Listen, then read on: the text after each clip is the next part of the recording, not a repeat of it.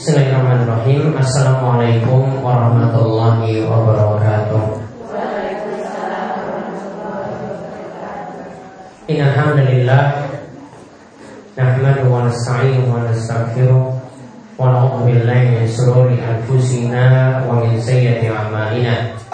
Man yahdihillahu fala mudilla Wa man hadiyalah Wa asyhadu an la ilaha illallah Wahdahu la syarika وأشهد أن محمدا عبده ورسوله اللهم صل على نبينا وسيدنا محمد وعلى آله ومن تبعهم بإحسان إلى يوم الدين اللهم إنا نعوذ بك من علم لا ينفع ومن قلب لا تخشى ومن نفس لا تسبع ومن دعوة لا يستجاب له Alhamdulillah ibu-ibu para jamaah sekalian yang mugi-mugi selalu dirahmati dan diberkahi oleh Allah Subhanahu wa taala.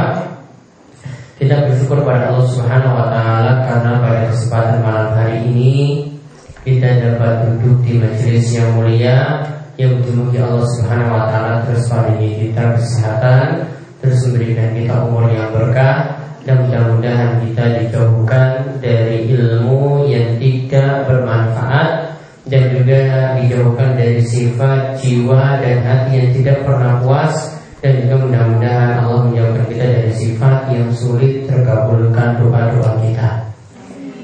Baik uh, ibu-ibu, para jamaah sekalian pada malam hari ini kita kembali duduk di majelis ini untuk mengkaji bersama ya permasalahan fikih wanita yang di mana kita sekalian baik laki-laki maupun perempuan itu punya kewajiban untuk meluruskan ibadah-ibadah kita dan mempelajari hal-hal yang belum kita ketahui supaya dalam keseharian kita kita dapat benar melakukan ibadah karena Allah Subhanahu wa taala.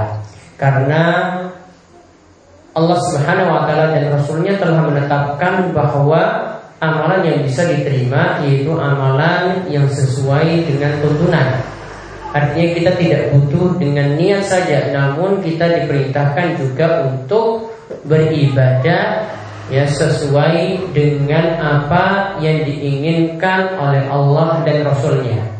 Makanya di antara dalil yang biasa digunakan digunakan oleh para ulama adalah dalam surat Al-Kahfi ayat terakhir, yaitu dalam surat Al-Kahfi ayat 110.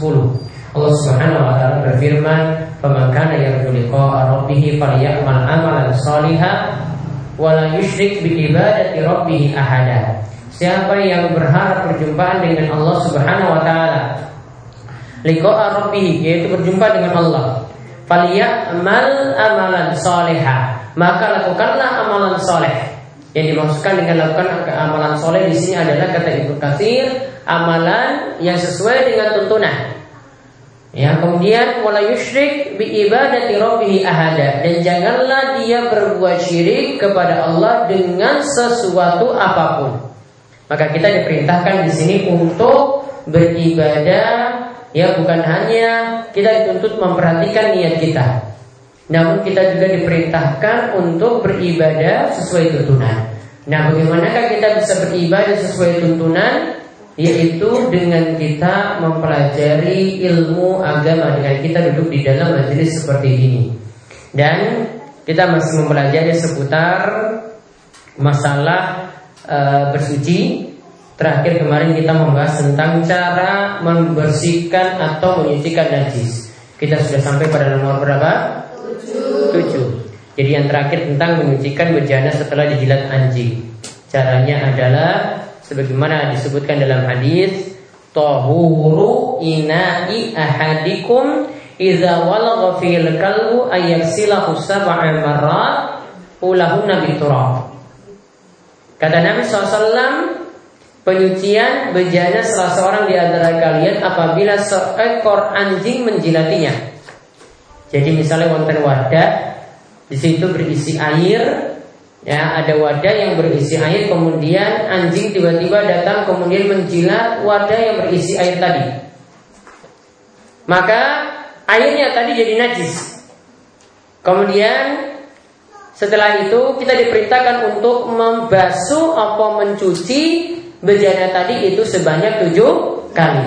Yang pertama menggunakan pasir, yang menggunakan tanah atau debu. Jadi ini yang terakhir kita pelajari kemarin. Nah sekarang kita lihat yang selanjutnya. Yang nomor 8 Tentang masalah menyucikan kulit bangkai dengan penyamaan.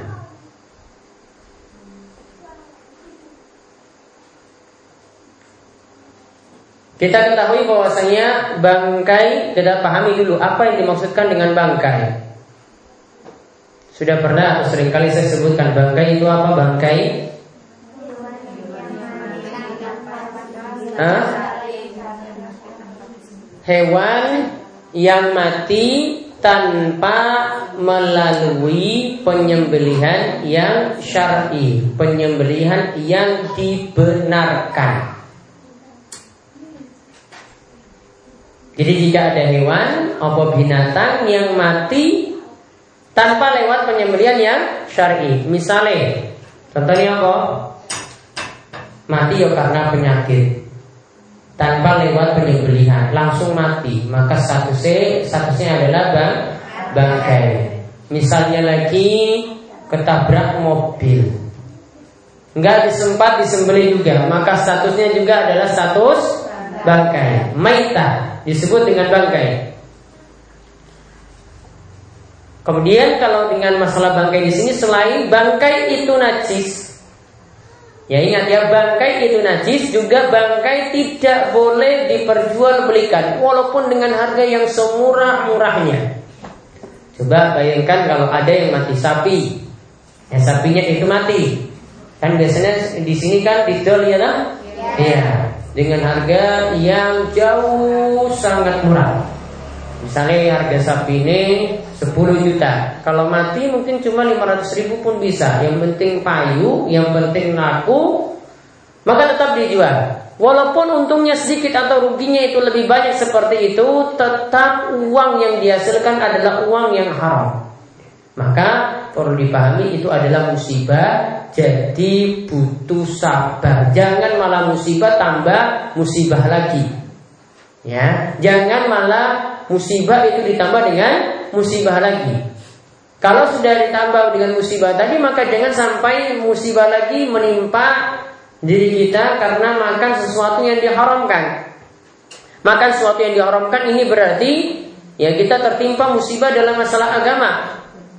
Ya dan setiap daging yang tumbuh dari yang haram maka kata Nabi SAW neraka lebih pantas menyantap daging tersebut. Dan juga dalam uh, pembahasan yang lainnya tentang masalah makanan yang haram ini juga akan membuat orang itu akan sulit terkabulnya doanya. Doanya akan sulit terkabul gara-gara makan yang haram. Kemudian di sini katakan kulit. Ya berarti di sini bagian kulitnya. Kalau bagian dagingnya itu nggak bisa diapa-apain. Ya statusnya ya bangkai, ya bangkai, nggak bisa dijemur, ya dikeringkan atau di apa-apain. Ya tetap statusnya ya bangkai, ya bangkai. Najis ya haram. Namanya dibahas di sini adalah kulit. Karena kulit niku bisa dikeringkan, bisa dijadikan apa-apa lagi. Ya kulit kambing bisa dijadikan tas Ya, kulit buaya bisa juga dijadikan ya tas-tas yang ada. Nah, sekarang misalnya untuk masalah kulit di sini kulit itu dirinci menjadi dua. Jadi kulit niku dirinci menjadi dua.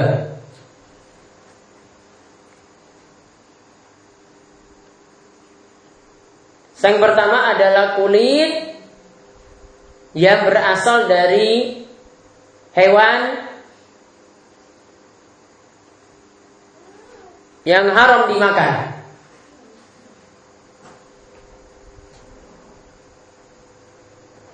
Contohnya apa? Kulit apa? Ada kulit anjing jadikan tas? Nggak ada dong? Buaya menurut ulama yang menyatakan haram. Kulit macan, kulit harimau, kulit ular,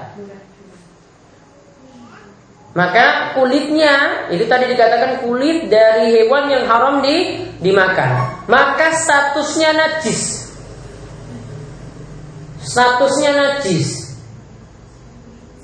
Kalau najis berarti tidak boleh dipakai.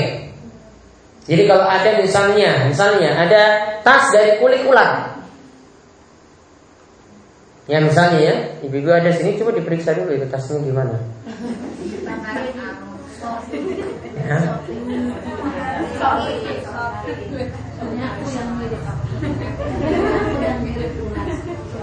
Ya model wae paling murah asli kulit. Coba diperiksa itu. Nanti kalau itu jangan jadi kulit ular atau kulit buaya menurut ulama yang haramkan atau kulit harimau, ya itu tidak boleh dipakai. Statusnya tetap najis. Kalau najis nggak boleh dipakai sama sekali, maka nggak usah gaya-gaya dengan kulit najis. Kemudian yang kedua, kulit dari hewan kulit dari hewan yang halal dimakan.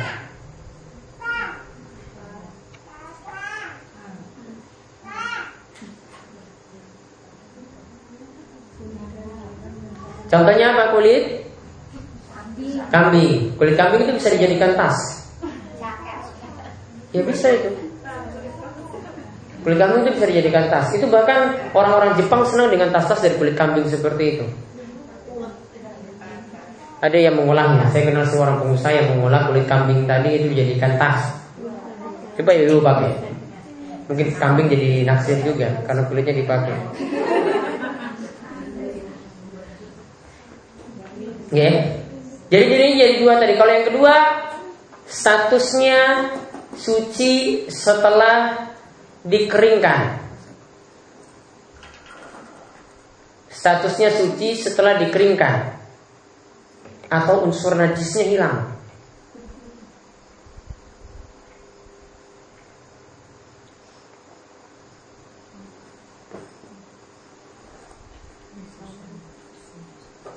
Kalau yang pertama tadi mau dikeringkan, mau diapain juga, ya dicuci sampai seribu kali sekalipun tetap najis. Kalau yang kedua tadi berbeda. Kalau yang pertama, misalnya kulit ular mau diapain terserah. Mau dijadikan apa pun juga Dompet, mau dijadikan tas, mau dijadikan ikan pinggang Bentuknya sudah berubah lagi. Pokoknya kalau itu dari kulit ular misalnya Tetap najis. Namun kalau dari kulit kambing tadi Cukup dikeringkan Pokoknya ini diistilahkan dengan disama Yaitu yang dimaksudkan di sini adalah Unsur-unsur najisnya itu hilang Maka jadi suci Dan boleh dipakai namun ketika tadi misalnya kambingnya itu mati begitu saja, kemudian punya kulit, nah kulitnya masih statusnya najis sampai dikeringkan, sampai diolah dulu. Maka inilah yang dikatakan oleh Nabi SAW dalam buku ini, ya, ya disebutkan oleh Syekh Abu Malik. Beliau menyebutkan di sini, yaitu sabda Nabi SAW dalam hadis riwayat Muslim, Nabi SAW bersabda, "Iza dubiqal ihabu faqat jika kulit bangkai binatang itu disama, yaitu maksudnya dikeringkan atau dihilangkan najisnya, maka dia menjadi suci. Ya, maka dia itu menjadi suci. Jadi di sini juga uh, jadi perhatian ya tentang masalah kulit tadi. Jadi perlu hati-hati dengan kulit-kulit yang najis, yang itu tidak boleh digunakan.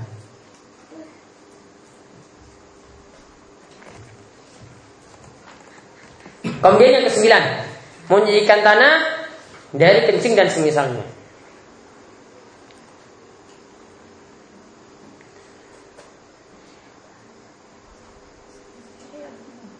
Menyisikan tanah dari kencing dan semisalnya.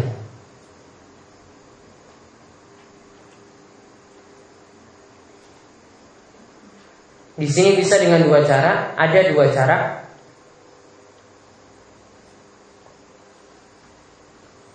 Yaitu pertama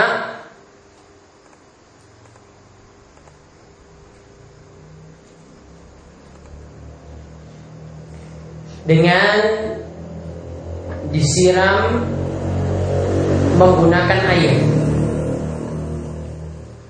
Jadi tanah tadi itu disiram dengan menggunakan air. Kalau bagian keramik misalnya tanah tadi disiram dengan air, kencingnya itu ke bawah dengan air, maka jadi suci tempat tersebut atau lantai tersebut. Kemudian yang kedua, dibiarkan kencingnya kering begitu saja.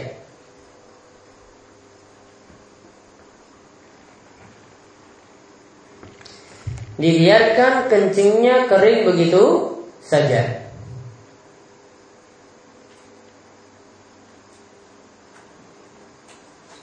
Nah kalau misalnya dibiarkan satu minggu bau kencingnya tadi, bau pesing tadi itu hilang karena dibiarkan begitu saja sudah hilang ya sudah dianggap suci. Namun kalau masih ada berarti masih tetap nah, najis. Jadi tunggu sampai hilang itu pun dibolehkan. Namun dalam kisah Nabi SAW ini pernah saya sebutkan kisahnya tentang kisah Arab Badui. Ingat ya Arab Badui itu wong gunung. Ya wong gunung yang tidak berpendidikan makanya dia tidak tahu aturan. Ya dia pernah masuk masjid Kemudian kencing di pojok masjid. Ya, masuk masjid kencing di pojok masjid. Para sahabat ketika itu mau marah. Sudah naik pitan semuanya. Ini orang ini betul-betul ini menghina masjid. Ya, kencing sembarangan di di masjid. Kalau warga sini ya juga sama seperti itu. Ya, lihat pasti semua pada marah. Wow, sapi ini wah hilang anak dibakar saya nyuri. Ya kan? Kalau sapi hilang saya itu orang yang menyuri itu mau dibakar hidup-hidup. Ya, apalagi ya untuk yang kencing seperti ini juga diberesin juga. Lihat, dia masuk masjid kemudian Nabi SAW ketemu dengan orang tersebut Nabi SAW biarkan dia kencing begitu saja. Para sahabat tadi mau berhentikan kencingnya. Nabi SAW katakan dahu. Ya biarkan dia itu kencing. Ya, biarkan dia itu kencing. Ketika kencingnya itu rampung, Nabi SAW suruh ambil air kemudian siram kencingnya tadi pakai air untuk membersihkan kan kencingnya tadi yang ada di lantai. Kenapa Nabi SAW tidak suruh orang yang kencing tadi berhenti seketika itu juga? Karena ada beberapa tujuan. Kemarin saya sudah sebutkan di antara tujuannya kalau orang kencing itu nggak mungkin suruh berhenti tiba-tiba itu nggak mungkin. Ada yang pernah kencing terus disuruh berhenti. Eh, mandek. Nggak bisa tetap lanjut. Kalau dia berhenti tiba-tiba paksa berhenti kena penyakit ya. Atau kalau tidak dia suruh berhenti. Nanti dia pindah ke tempat lain lagi ketika di masjid tadi. Maka nanti banyak tempat yang dia kencingi. Maka Nabi SAW biarkan di satu tempat. Ini hikmah dari dakwah Nabi SAW dakwahnya itu lemah lembut. Ya makanya dibiarkan begitu saja. Sudah. Dibiarkan. Akhirnya nanti kalau sudah selesai baru disiram dengan air. Intinya di sini yang kita bahas Kenapa di situ menggunakan air? Karena biar lantai atau tanah tersebut najisnya cepat hilang. Namun kalau dibiarkan yang tadi disebutkan cara yang kedua, dibiarkan sampai kering. Dibiarkan sampai bau pesingnya tadi itu hilang, dibiarkan sampai bekas-bekas kencingnya itu hilang, maka juga dibolehkan. Jadi mana dipilih yang paling cepat di situ atau mau dibiarkan lama juga di sini tergantung dengan maslahat atau kebaikan yang ada. Jadi intinya kalau ada kencing di situ maka dibersihkan. Ya. Kalau yang ada pada tanah. Kalau ada pada pakaian berarti nanti di, dicuci. Kemarin penyikapannya itu berbeda cuma pada penyikapan saja bayi laki-laki sama bayi perempuan. Ini keduanya yang belum di yang masih bergantung pada ASI. Kalau bayi laki-laki bagaimana menyikapinya? Cukup diperciki. Kalau bayi perempuan dicuci. Nah sekarang yang ke-10 Menyucikan sumur atau mentega Bila najis jatuh ke dalamnya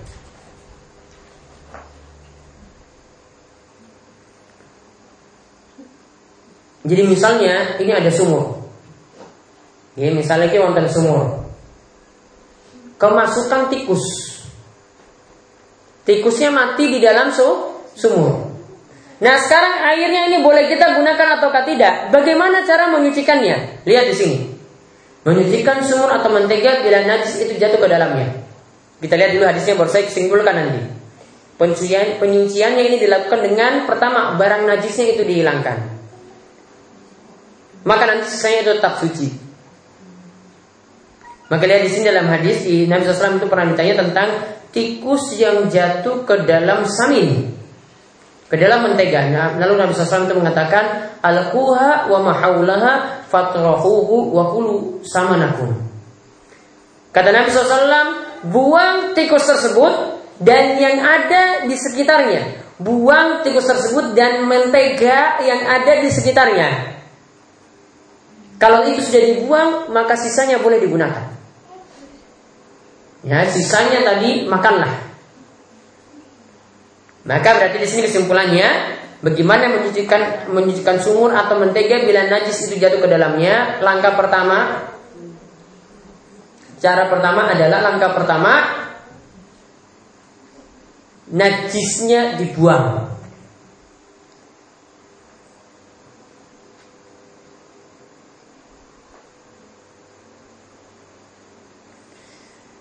Kemudian yang kedua, bagian yang ada di sekitar najis tersebut dihilangkan.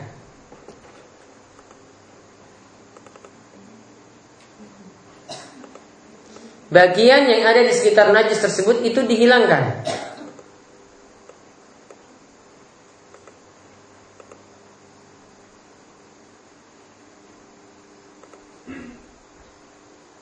Jadi misalnya nih, Tadi kan mentega. Kan kalau tikus jatuh, kan mentega ini agak padat. Ya, kalau itu jatuh, tikusnya diangkat.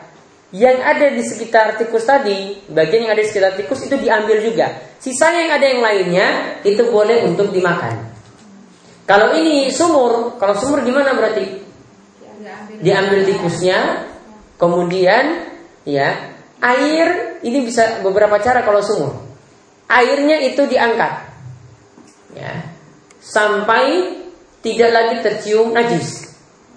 Atau airnya itu ditambah sampai najisnya itu hilang. Ya bisa dikuras ya kalau mau dikuras berarti kan rugi. Ya. Bisa juga ditambah ya dibuat penuh baknya tadi maka nanti najisnya jadi hilang. Jadi bisa dikurangi bisa juga di, ditambah untuk sumur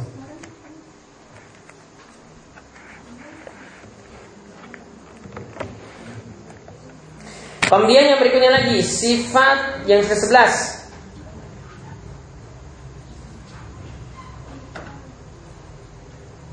Sifat barang yang najis tadi berubah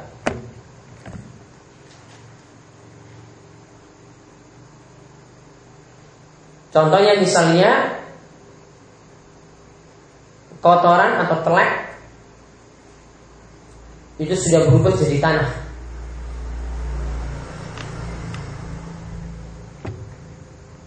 Ya, kotoran itu sudah berubah jadi tanah. Kalau berubah jadi tanah kan berarti jadi sesuatu yang baru. Nah sesuatu yang baru ini tidak lagi dihukumi nah, najis. Contoh yang lainnya lagi dulu kita pernah pelajari ketika di sekolah itu yang namanya minyak bumi itu berasal dari apa? Hah? Sisa-sisa apa? Makan manusia? Sisa apa? Sisa makhluk hidup yang terpendam jutaan tahun lamanya. Coba lihat. Ya, kalau dikatakan seperti itu kan, berarti kan dulunya yang terpendam itu bangkai loh. Ya kan? Mati begitu saja bangkai. Dia terpendam ribuan tahun, akhirnya jadi benda yang baru, jadi minyak bumi, jadi bensin. Bensin jadi suci nggak? Suci. Kalau tidak suci nggak boleh beli bensin. Ya, kalau tidak suci nggak boleh beli bensin. Padahal dulu itu berasal dari bangkai yang terpendam ribuan tahun lamanya. Jadi suci. Karena sudah berubah sifatnya. Ya, itu sudah berubah sifatnya. Maka ini sama halnya juga, nah ini yang biasanya diisukan itu misalnya uh, tentang vaksin atau imunisasi itu ada yang uh, memberikan isu itu berasal dari uh, babi. Maka perhatikan kalau dia berubah, ya taruhlah yang pertama itu ada unsur babinya. Namun ketika berubah itu tidak lagi ada unsur babinya, jadi benda yang baru. Maka tidak ada masalah untuk benda yang barunya. Yang masalah itu ketika pertama kali buat, namun kalau sudah jadi itu tidak lagi jadi masalah. Apalagi yang namanya pembuatan vaksin atau tadi imunisasi tadi itu cuma jadi alat bantu saja. Yang namanya babi tadi cuma untuk mempercepat reaksi saja. Nanti hasil akhirnya babinya tidak ada lagi, unsur babinya tidak ada lagi. Jadi tidak ada masalah juga tentang tentang hal itu. Kemudian yang ke-12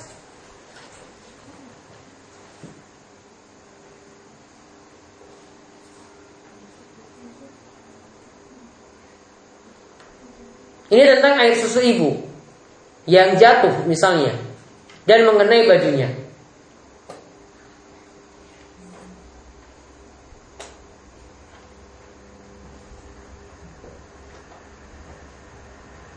Maka air susu yang jatuh di bajunya tadi tetap dianggap suci. Karena air susu ibu itu suci.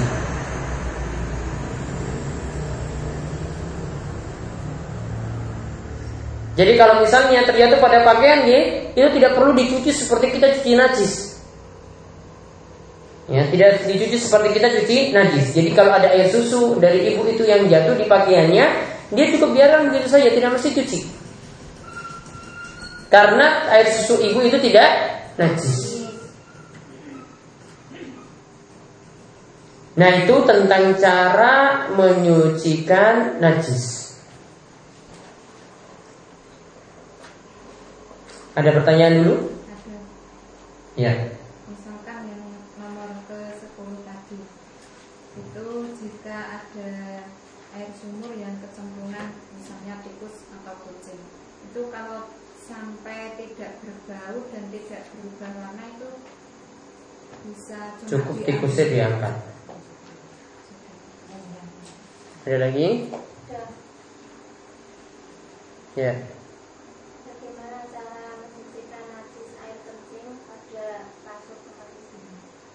Kasurnya dikeringkan sampai bau pusingnya itu hilang. Masih najis. Disikat, ya, kemudian itu dijemur di panas matahari. Ada lagi?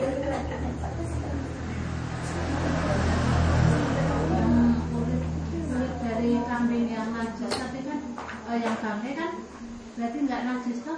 Kalau dibuat Iya, kalau sudah dikeringkan tidak lagi jadi najis walaupun awalnya itu kulit bangkai. Kalau dibuat makan. Dibuat? Makan. Dikeringkan terus dibuat makanan itu digawe? Kerupuk, kerecek ya? Rambak. Rambak. Rambak. Rambak.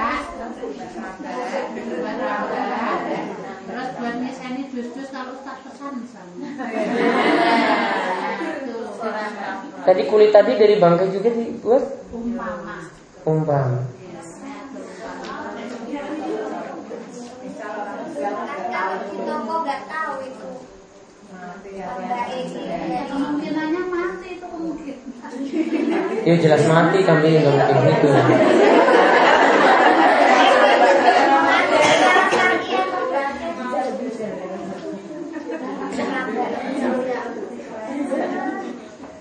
tahu itu.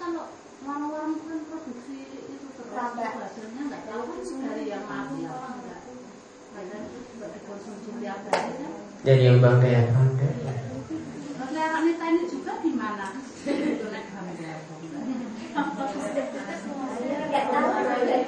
Nanti PR saya. PR itu ya, yang pertama PR itu, yang PR kedua. itu untuk niteni kulit, misal saya beli tas begini, lah niteni itu kulit ular Tanya sama yang jual bu itu. Iya, tanya sama yang jual ini apa? Ya kalau tasnya murah-murah ya nggak mungkin dari kulit lah. Iya kalau tasnya murah kan nggak mungkin dari kulit. Kulit itu mahal. Tasnya makanya beli jangan mahal-mahal biar aman.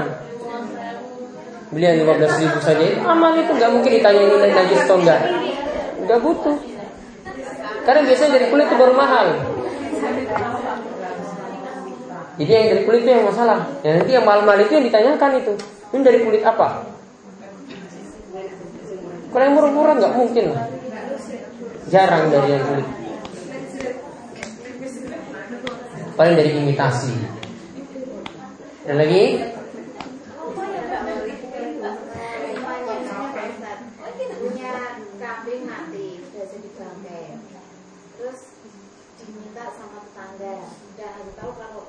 Itu mati nggak boleh dikasih tapi orang itu maksa nggak apa-apa nggak boleh bilang ini nggak boleh ini haram ibu juga nggak boleh bantu. Wala ta'awun al ismal udan. Jangan tolong menolong dalam berbuat dosa dan maksiat. Tidak boleh. Ada lagi? Sebelum saya lanjutkan. Pun? Baik, kita lanjutkan tentang sunnah fitrah.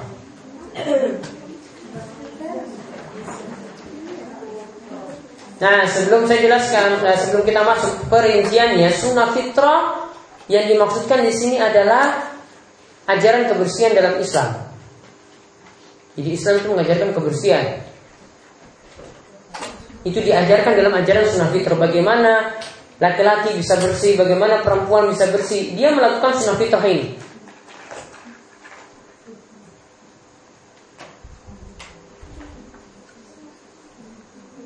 Jadi bisa dicatat sunnah fitrah itu adalah ajaran hidup bersih pada badan. Ajaran hidup bersih pada badan yang diajarkan dalam Islam.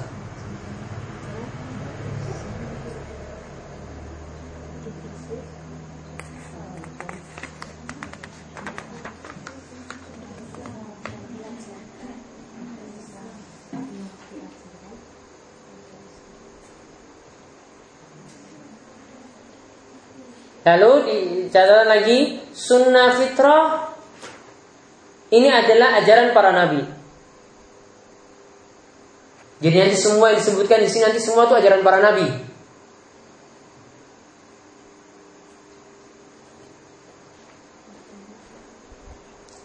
Dan hukumnya ada yang wajib dan ada yang sunnah. Hukumnya itu ada yang wajib dan ada yang sunnah.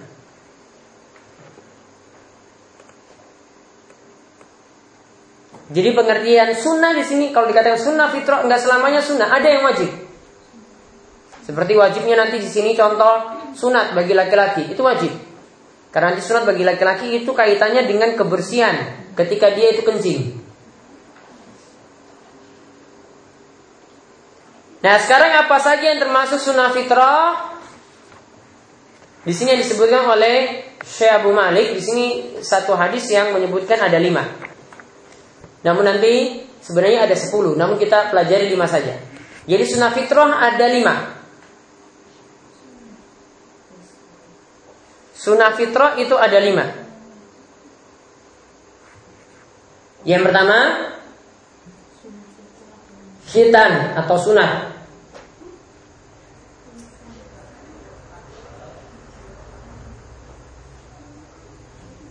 Nanti akan kita bicarakan bagaimana hukumnya untuk laki-laki, bagaimana untuk perempuan. Yang kedua, mencukur bulu kemaluan.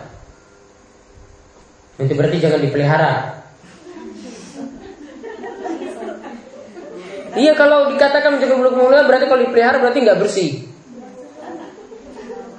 Kemudian memendekan kumis. Memendekan kumis. Jadi jangan kumisnya seperti Pak Raden. Apalagi kalau sampai menutupi mulut. Sulit makan. Kemudian yang ke empat memotong kuku.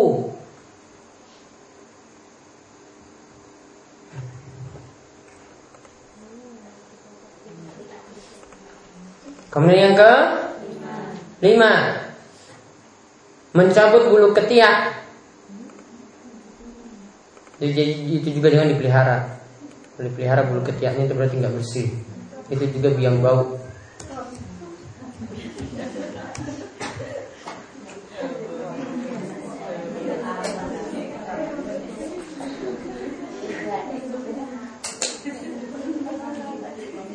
Kemudian tambah lagi yang keenam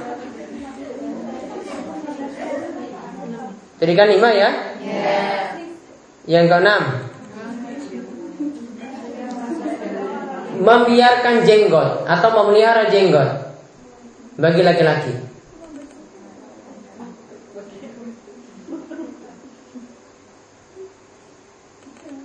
Kalau perempuan yang ada jenggotnya malah diperintahkan untuk cukur. Karena itu ciri khas laki-laki. Ada perkataan dari Aisyah namun hadisnya itu toif. Aisyah itu mengatakan bahwasanya rambut pada perempuan yang paling bagus itu adalah rambut yang panjang. Sedangkan pada laki-laki itu jenggotnya yang lebat. Berarti makin jenggotnya lebat, lebat itu berarti makin cakep. Tapi kalau di TV-TV itu biasanya diidentikan yang paling cakep itu yang cukur jenggotnya yang mulus jenggotnya itu keliru. Kemudian yang ke tujuh bersiwak, bersiwak, sikatan. Namun kalau dikatakan bersiwak ya biasa aslinya ya nggak siwak. Ya. Namun bisa diganti bisa beralih kalau sulit mendapatinya ya sikatan yang menggunakan pasta gigi. Kemudian yang ke delapan istinsyak dalam kurung memasukkan air dalam hidung. Istinsyak. Syak. Dalam kurung memasukkan air dalam hidung. Terus yang ke? Sembilan. Yang ke sembilan membasuh persendian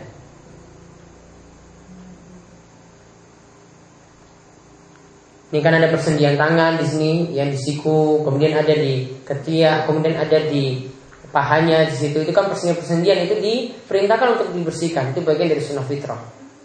Karena di situ yang keringat biasanya eh, biasanya di uh, dipendam di situ. Kemudian yang ke sepuluh istinja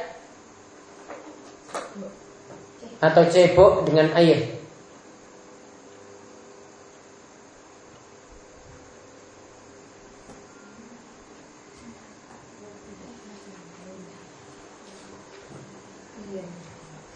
Jadi itu ada 10 Nah sekarang kita rinci satu masalah saja Yaitu untuk khitan Nah kalau khitan bagi laki-laki Hukumnya wajib. Khitan bagi laki-laki hukumnya Wajib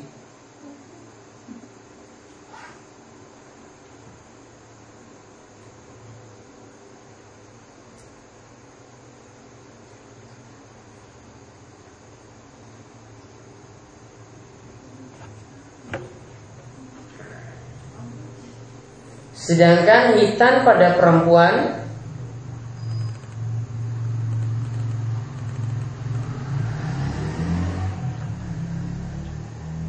Hukumnya sunnah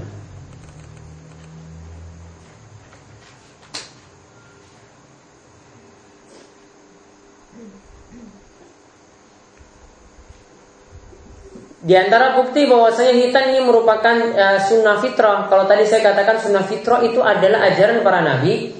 Buktinya Nabi Ibrahim itu masih dalam usia tua tetap disunat. Beliau itu disunat dikatakan dalam hadis ketika mencapai usia 80 tahun. Dan waktu itu sunatnya pakai kampak.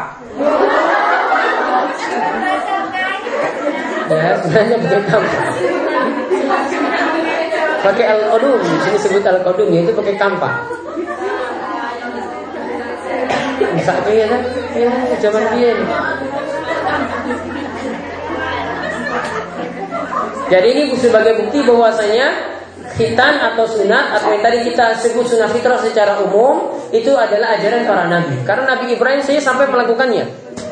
Jadi turun temurun sampai kepada Nabi kita Muhammad Berarti yang tidak hitam itu, yang tidak sunat, berarti menyelisih ajaran para nabi. Termasuk juga kalau ada wong Kristen, ada wong Nasrani, tidak sunat, berarti menyelisih ajaran para nabi dahulu. Ya, karena ini sudah turun temurun dari para nabi sampai sampai saat ini, semuanya mereka itu disunat. Nah, sedangkan untuk perempuan tadi hukum hitamnya apa perempuan? Sunnah, Sunnah tidak wajib. Karena kalau untuk laki-laki itu kaitannya dengan kebersihan saat dia buang air kecil. Kalau dia tidak sunat maka nanti kan kotorannya itu masih nampung di kulitnya. Jadi tidak bersih. Sedangkan kalau pada perempuan bukan tujuannya bukan itu. Perempuan itu cuma para ulama katakan untuk menyeimbangkan syahwat. Makanya ada bagian kulit yang masih dipotong itu cuma dipotong sedikit saja, tidak boleh berlebihan. Kalau lebih maka syahwatnya jadi akan turun. Namun kalau terlalu, kalau tidak dipotong syahwatnya itu tinggi. Makanya karena sebagian ahli kesehatan tidak paham tentang hal ini di beberapa negara uh, hitan atau sunat pada perempuan tidak ada. Seperti di Arab Saudi itu tidak boleh ada sunat bagi perempuan. Ya, kalau di Indonesia kayaknya sudah semakin berkurang. Atau mungkin nggak ada.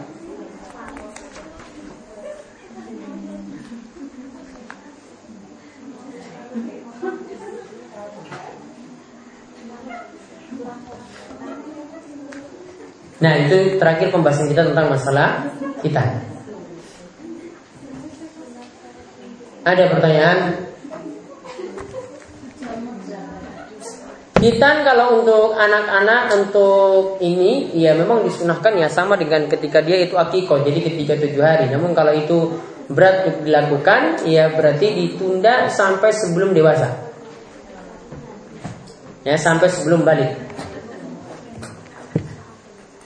Ya mesti tunggu sampai 6 SD atau SMP ya. Ketika misalnya 3 SD sudah mampu untuk disunat, ya maka disunat.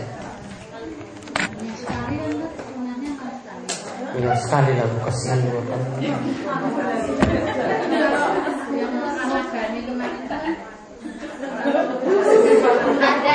Itu kan cuma omongan saya bu, itu di printer media bu. Rusak deh.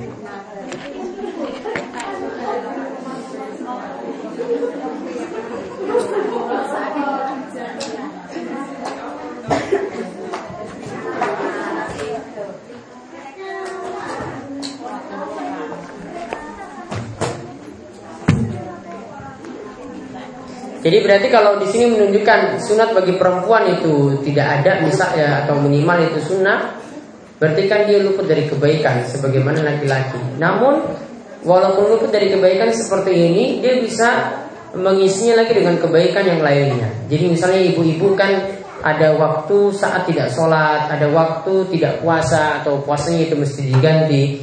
Itu kan akhirnya ibadahnya itu jadi kurang. Makanya Nabi SAW itu perintahkan kepada para wanita itu untuk banyak-banyak sudakoh. Bahkan pernah Nabi SAW itu berkata bersudakohlah kalian dengan perhiasan kalian. Ya bersudahkanlah kalian para wanita dengan perhiasan kalian. Maka ada kisah ada istri dari Ibnu Mas'ud namanya Zainab. Ya, namanya Zainab as Dia itu istrinya itu kaya, suaminya itu miskin. Suaminya itu Ibnu Mas'ud. Jadi antara istri dan suami itu boleh beda strata sosial. Jadi suaminya itu miskin, kemudian istrinya itu kaya. Maka karena mendengar hadis itu dari Nabi SAW datang ke hadapan suaminya. Kemudian kan dia itu kaya, punya perhiasan tadi. Maka dia ingin keluarkan zakatnya. Dia bilang pada suaminya, Wahai Ibnu Mas'ud, gimana kalau zakat saya ini saya serahkan padamu saja? Ya, pada suaminya coba. Jadi suaminya merasa, uh, ini tenan iki lho masa saya aku dikei zakat coba. Saking bojone. Nah, kak, dia minta supaya Ibnu Mas'ud tanyakan pada Nabi SAW seperti itu boleh atau tidak. Kemudian Nabi SAW katakan seperti itu boleh. Artinya istri boleh beri zakat kepada suami. Nah, istri itu boleh beri zakat pada suami. Namun tidak sebaliknya, karena kalau suami beri pada istri, istri itu jadi tanggungan nafkah, tidak boleh. Namun kalau istri beri pada suami, Istri itu tidak punya kewajiban untuk menafkahi suami. Jadi tidak masalah dia berikan zakat kepada suami. Dan ini juga menunjukkan bahwasanya harta suami istri itu tidak mesti jadi satu. Bahkan lebih bagus itu dipisah. Suami punya harta sendiri, istri itu sendiri. Ya. Maka nanti tidak ada istilah harta gunung gini lagi. Karena hartanya nanti pembagiannya itu jelas. Kalau ada apa-apa misalnya pembagian waris, ya pembagian waris itu jadi jelas. Oh ini harta istri itu sekian, sekian miliar, harta suami sekian juta. Ya, misalnya seperti itu, maka jadi jelas. Jadi bilang sama suami itu kasih jatah yang banyak biar saya punya tabungan gitu. Bilang sama suami seperti itu.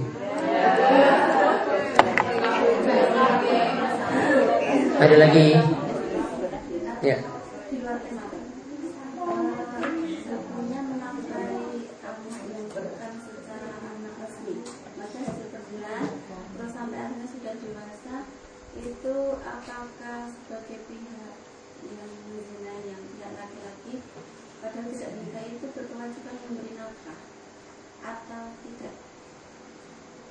Nafkah ada ketika sudah jadi suami atau istri.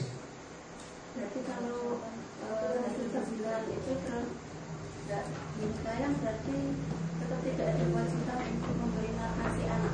Ya resiko. Iya. Adanya nafkah itu kalau nikah. Ada lagi? Ada lagi nanya? Bu Lebih? Yang lainnya? Berjanji? Belum. Ayo.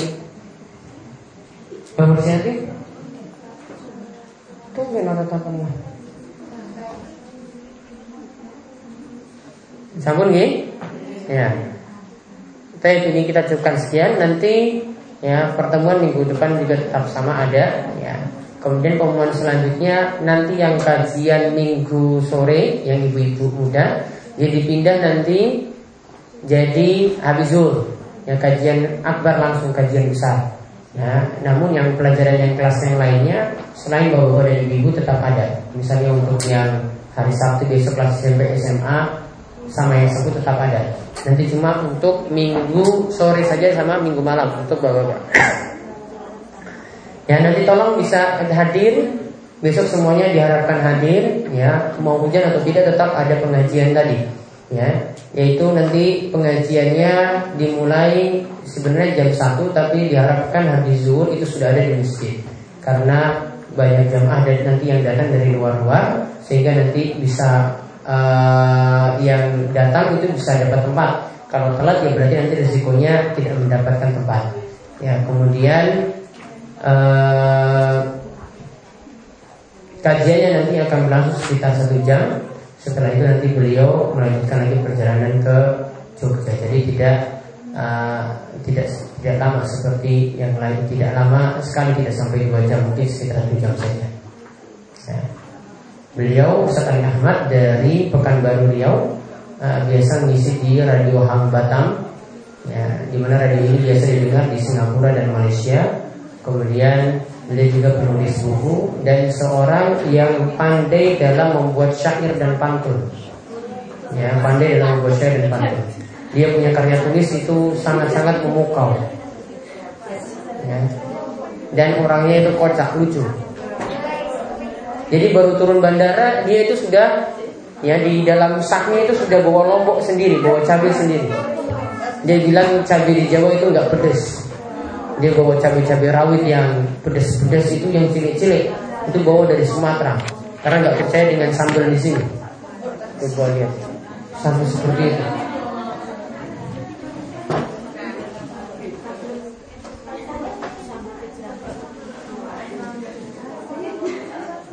Kita ada gorengan di bawah coba